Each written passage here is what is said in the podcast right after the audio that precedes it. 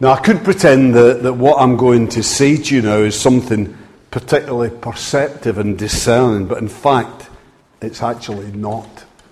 Because no matter how small the, the group of Christians, down to probably half a dozen or so, this could almost be guaranteed to be true of someone in that group. Now, let me just try it out. Is there anyone here who is unsure of their gift? You know, someone who'd love to be used by God, but who as yet does not know in what way they might be used. Let's just then crank that up a notch.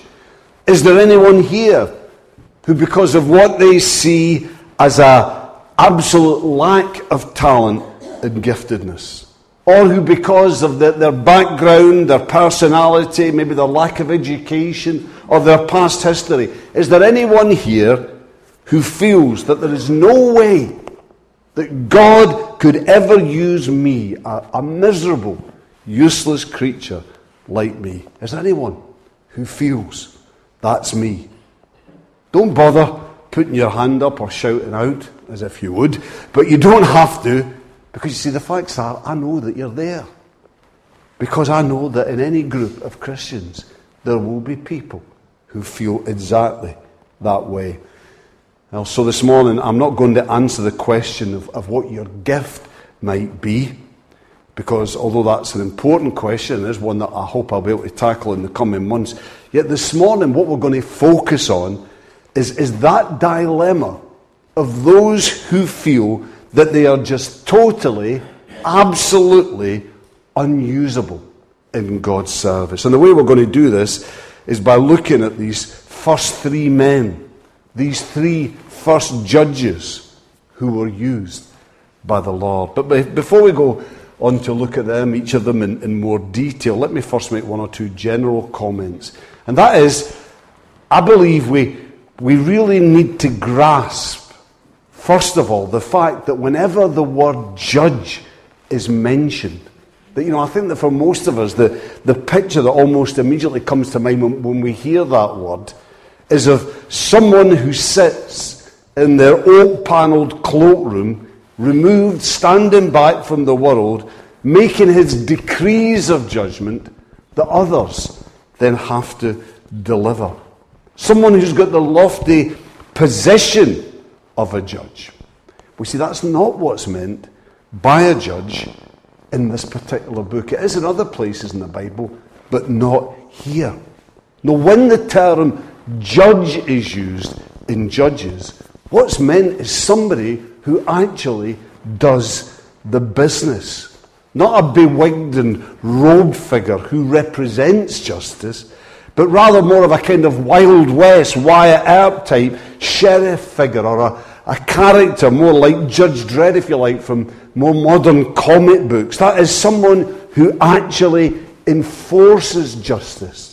Someone who does what needs to be done in order to ensure that justice is delivered. Arthur Cundall puts it like this in, in his commentary on Judges. Simple as this The judges were primarily the saviours or deliverers of their people from their enemies. Another point I think it's worth just briefly making for your information is that there is a, a certain variety among the judges themselves. For some are major figures in the Bible who not only deliver God's people by means of war from their enemies, but who also then go on to rule over them for a fairly extended period of peace. Other figures, though, other judges, such as Shamgar in, in the passage we're looking at, Tola, Jair, Ibzan, Elon, Abdon, are usually much more local rather than national figures. They're people who are called to deal with a, a specific incident rather than to reign over the God's people for an extended period. Okay, well, let's then this morning look at three of these judges and let's see if by looking at their lives, we can find out more about the kind of men and the kind of women who God might use. Judge number one is, is Othniel. We read Othniel's story in, in Judges 3 7 to 11. You know, the, The Israelites did evil in the eyes of the Lord. They forgot the Lord their God and served the Baals and Asherahs. The anger of the Lord burned against Israel so that he sold them into the hands of Cushan Rishathaim, well, something like that, king of Aram, to whom the Israelites were subject eight years. But when they cried out to the Lord, he raised up for them a deliverer, Othniel, son of Kenaz, Caleb's younger brother, who saved them. The Spirit of the Lord came upon him so that he became Israel's judge and went to war. It talks of how he overpowers their enemies. And so the land had peace for 40 years until Othniel, son of Kenaz, died. Well, what can we learn about Othniel from these verses? Surely, first of all, the fact that he was in all probability from a godly family.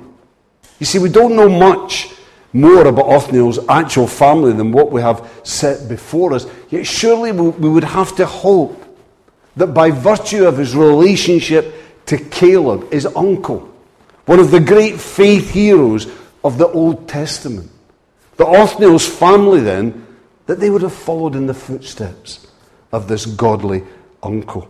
And so you see, while the last time that, that we looked at Judges, we gave a warning about presuming upon our parents' faith or our family's faith, rather than developing our own personal walk with God.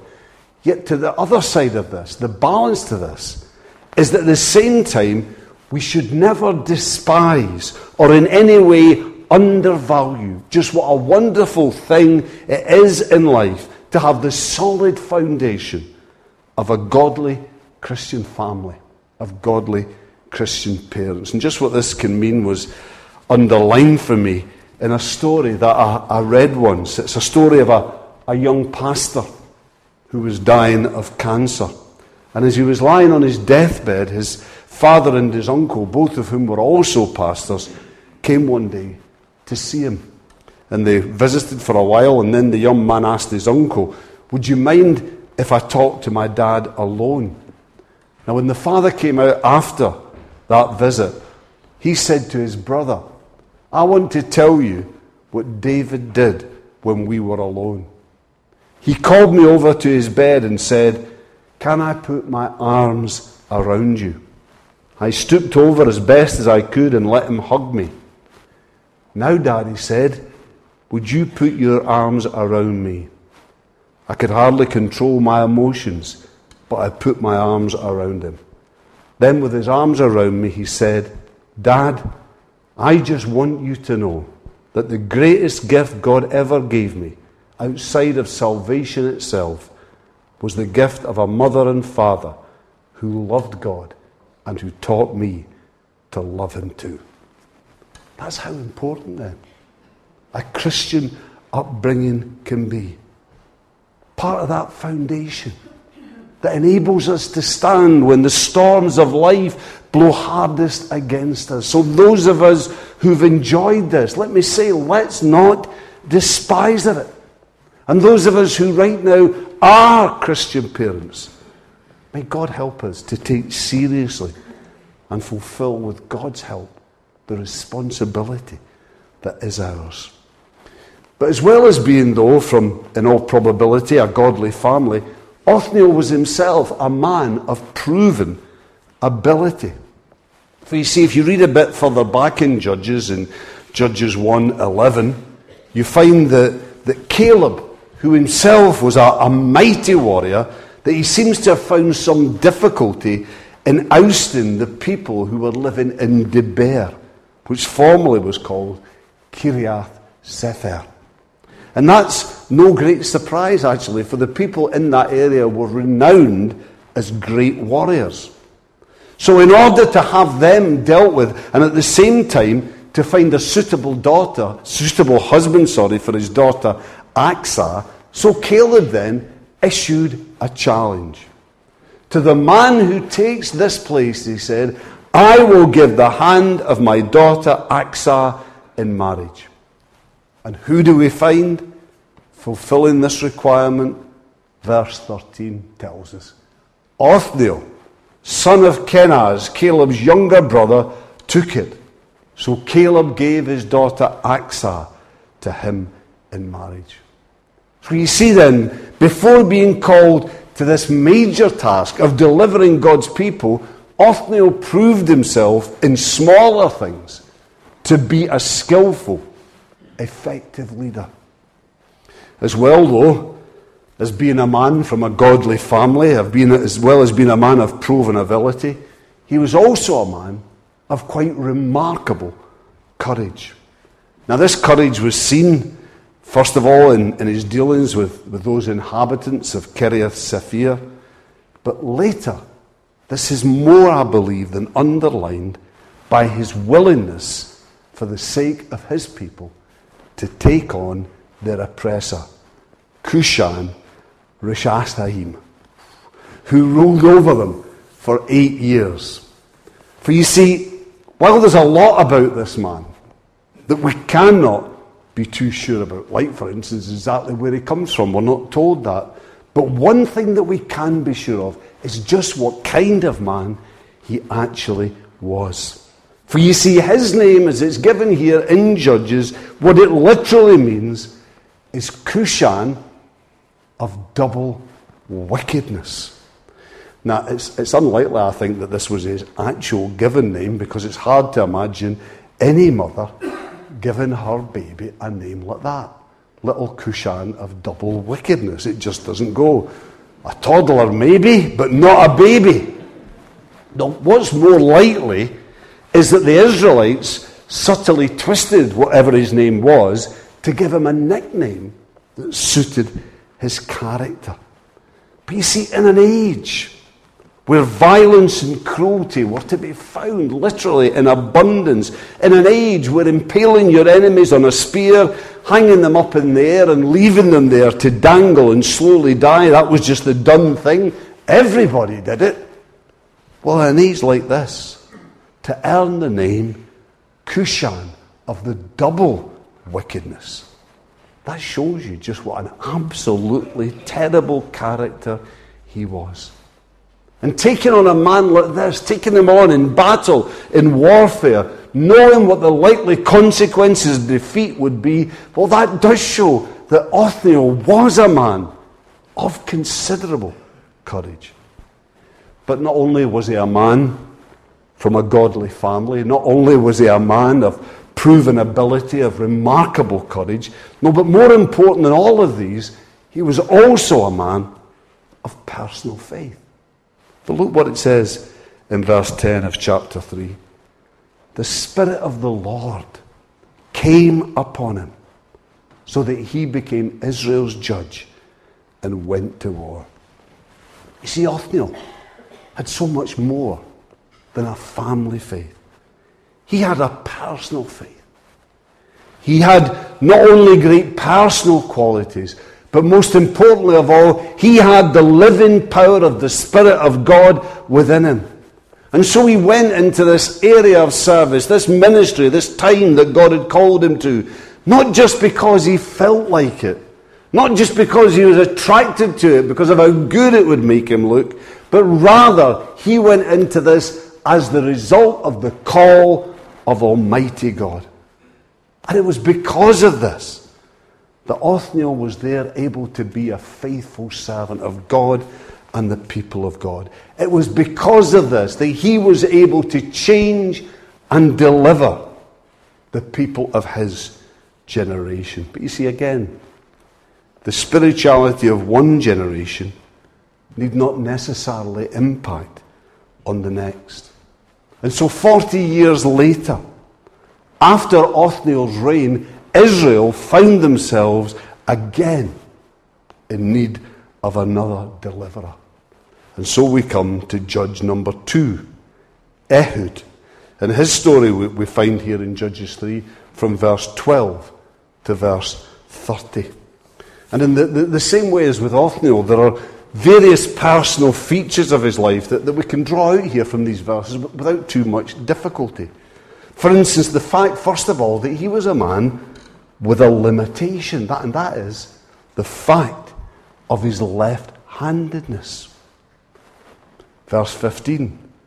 Again, the Israelites cried out to the Lord, and he gave them a deliverer, Ehud, a left handed man, the son of Gera, the Benjamite. Now, it's not too surprising, actually, that, that Ehud was left handed, because if you walk your way through the Old Testament, you'll find that this is actually a noted hereditary characteristic of the descendants of Benjamin. They were normally left handed, or at best, ambidextrous. But you might be a bit surprised to find this referred to here as a limitation. And as somebody who is left handed and left in every way in my life, it's not something I of find particularly easy to take in. But you know, there is no doubt that in the ancient world, that this was seen as a physical disability. It was seen as a hindrance in battle, in, in the use of weapons, if nothing else. Would there being hints of there being something more substantial, something more significant, something deeper rooted, underlying this, this physical disability? Now, if you want proof that this was the kind of attitude towards left handedness that people had at that time, well, then you actually need to look no further than the language that's used to describe this. For instance, when it says in these verses that Ehud was left handed, you know, that's actually a pretty positive translation of the Hebrew. For what it actually, what it literally says, is that he was restricted in the right hand. And if we move into Latin, it might interest you to know that our word sinister is derived from the word for the left hand. While dexterous, a word that usually speaks of skill and ability, that actually comes from the Latin word for the right hand. Talk about discrimination. There it is. Oh, you left handed folk with me. It's very sad. Now, we could go on and on. And while society today that we live in, at least officially, is very much against physical limitations being seen, attributes, sorry, being seen as a limitation, and certainly at the personal level, I'm very much for that because not only am I left handed, but many years ago, my son Daniel, as a little boy, was looking at a card that he'd been given by someone that described there the physical characteristics and attributes of a werewolf. And the only thing that got me in the clear was that I didn't have hair on the palm of my hands, which, by the way, he checked for at that time very carefully. However, hard though it is for, under, for us maybe to take in and understand, yet there is no doubt that Ehud in his day was seen as a man with a very real physical limitation. And yet, despite that, he was a man who rose Characteristic number two now to a prominent position. Because we read here in verse 15 that he was the man who was chosen to take their tribute, a form of, of taxation at the time, to their overlord, Eglon. Now, this was a, an important, responsible job, something that would be given only to someone of prominence within Israel. So it would seem then that, that Ehud had not only overcome what was seen then as a limitation. But who knows? That he'd perhaps, even by the way that he responded to it, been able to use this to spur him on in a positive, beneficial way. Now, now Gary Inrig, in his, his commentary on, on Judges, he says that many of us are defeated by things in life which may be no more significant than left handedness. If we do not accept our limitations but constantly rebel against them, they can keep us from being usable. It's when we accept ourselves with our weaknesses and our limitations that then God can use us. And I think a wonderful example of this is Joni Eareckson. She's kind of faded a wee bit out of the, the public eye, but you know, when I was a young Christian, she was very, very well known, a beautiful young woman who, as a result of the di- a, a, dry, a diving accident, was tragically left as a quadriplegic. Now, she could have rebelled against this, rebelled against her circumstances. She could have asked, God, why me? She could have grown bitter because of her limitation. And truth to tell, and who could blame her? For a little while, as she tells her story, she did just this. But then what happened was that she gave herself, with all her limitations, into the hands of God.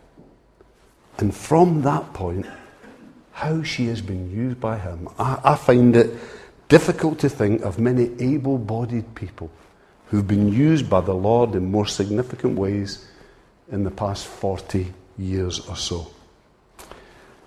But if you want to know now what I think was the secret of Ehud's overcoming of his limitation, if you want to know that, then it's on to characteristic number three.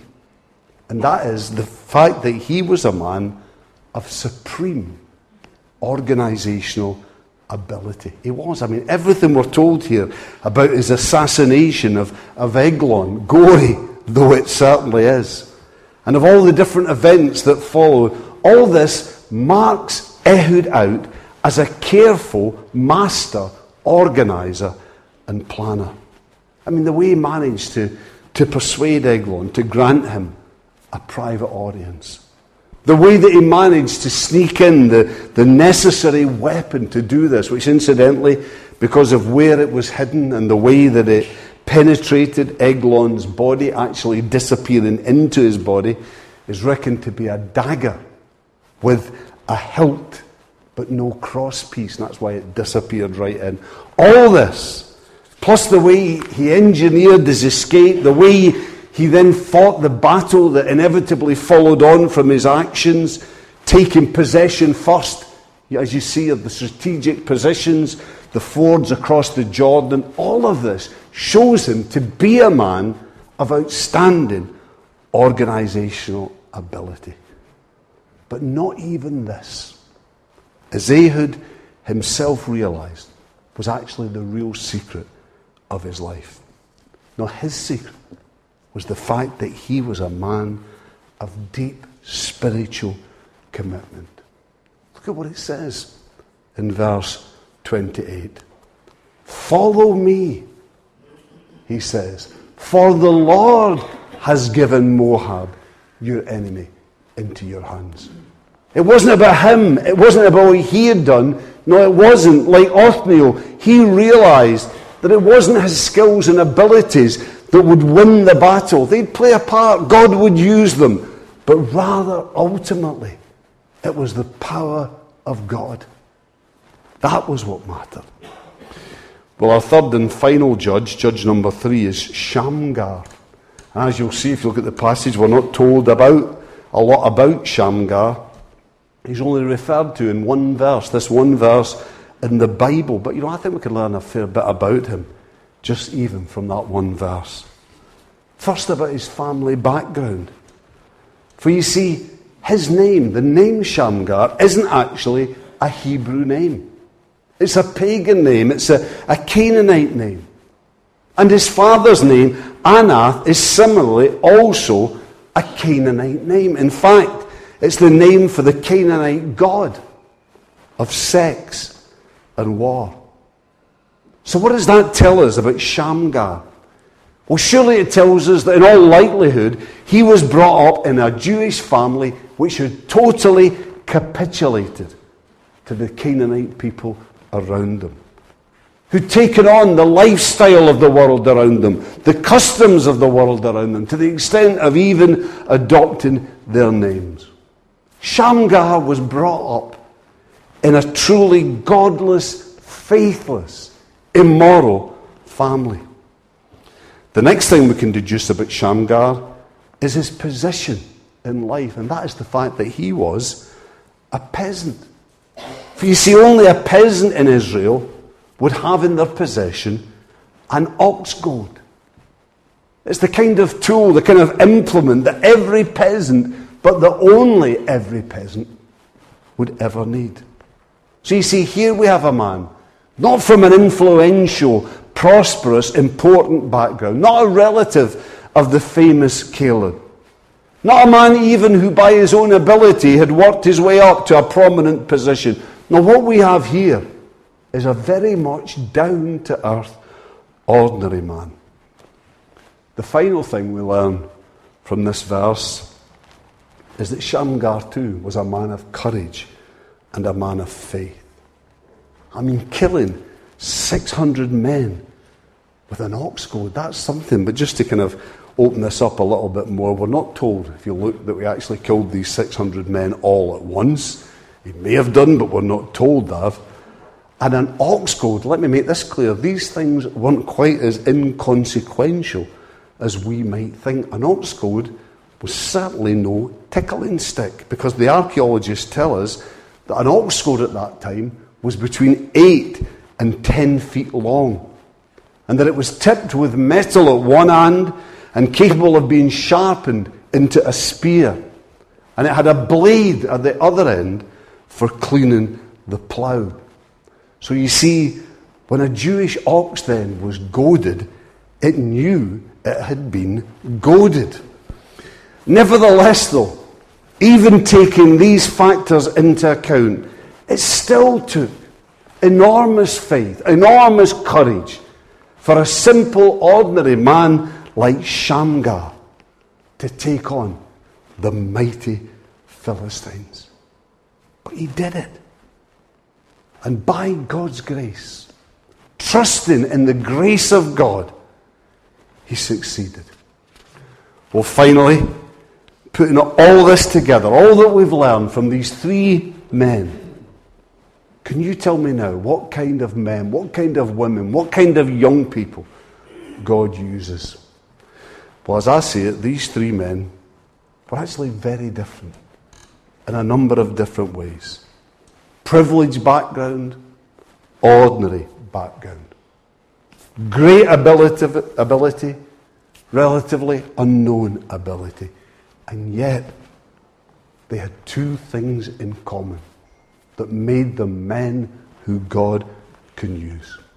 First of all, they saw, they recognized God as the source of ultimate strength, and they then turned to Him for the grace they needed. This was true of all of them, even of Othniel, who'd got so much in terms of natural ability and worldly power.